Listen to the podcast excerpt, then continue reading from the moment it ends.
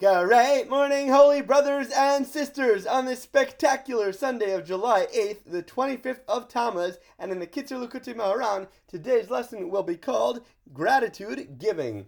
Teaching number two, Yemei Chanukah, the days of Chanukah. The days of Chanukah are days of thanksgiving, and thanksgiving itself is the delight of the world to come. The main delight of the world to come is to thank and praise God's blessed name and to know Him and to be aware of His presence. As a result of this knowledge, a person is then close to and near to God, since the more one knows and is aware of God, the nearer He is to Him. For in the future, everything will cease to exist and nothing will remain except this concept of thanking and praising and knowing God, and this will be the entire delight of the world to come.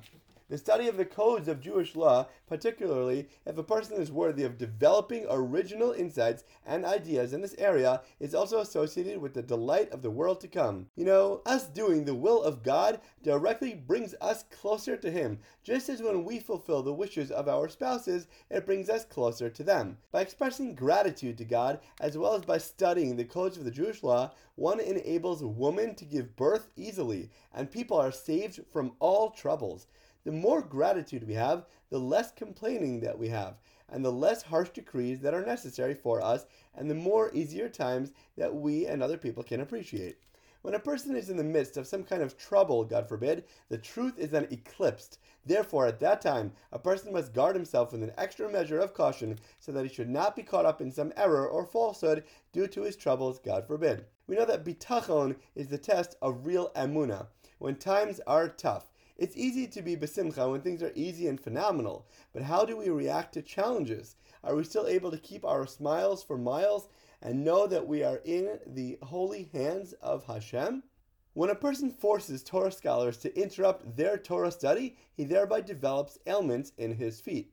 He causes them to stumble in their spiritual walking and movement upward, so he gets physical pains during his physical walking when moving. When a person merits to offer praise and thanksgiving to God at all times for everything that happens to him, especially when he is released from some trouble, God forbid, and also when he regularly engages in the study of codes of Jewish law, he thereby merits the three columns of truth. This means that he is able to pray with truth, which is the most essential factor in the perfection of prayer.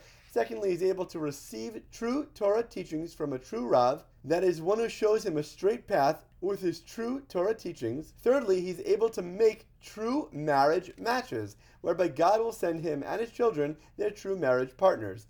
Then the truth will illuminate and complete the four facets of speech, which will be explained later. And as a result, he merits to draw the blessing, the holiness, and the joy of Shabbos into the other six days of the week.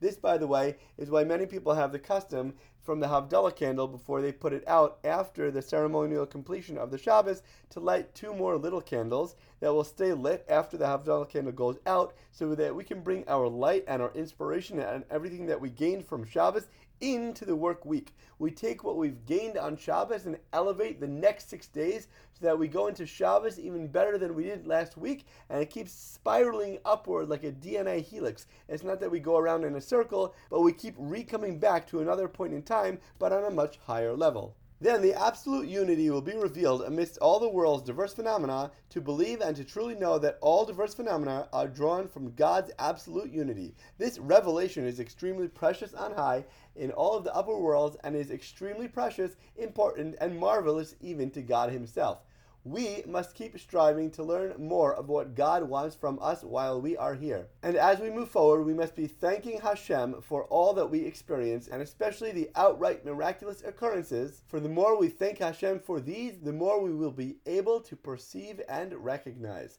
As always, thank you so much for learning together. If you enjoyed this lesson, please remember to like, comment, share, and borrow. And please God, we'll learn again tomorrow.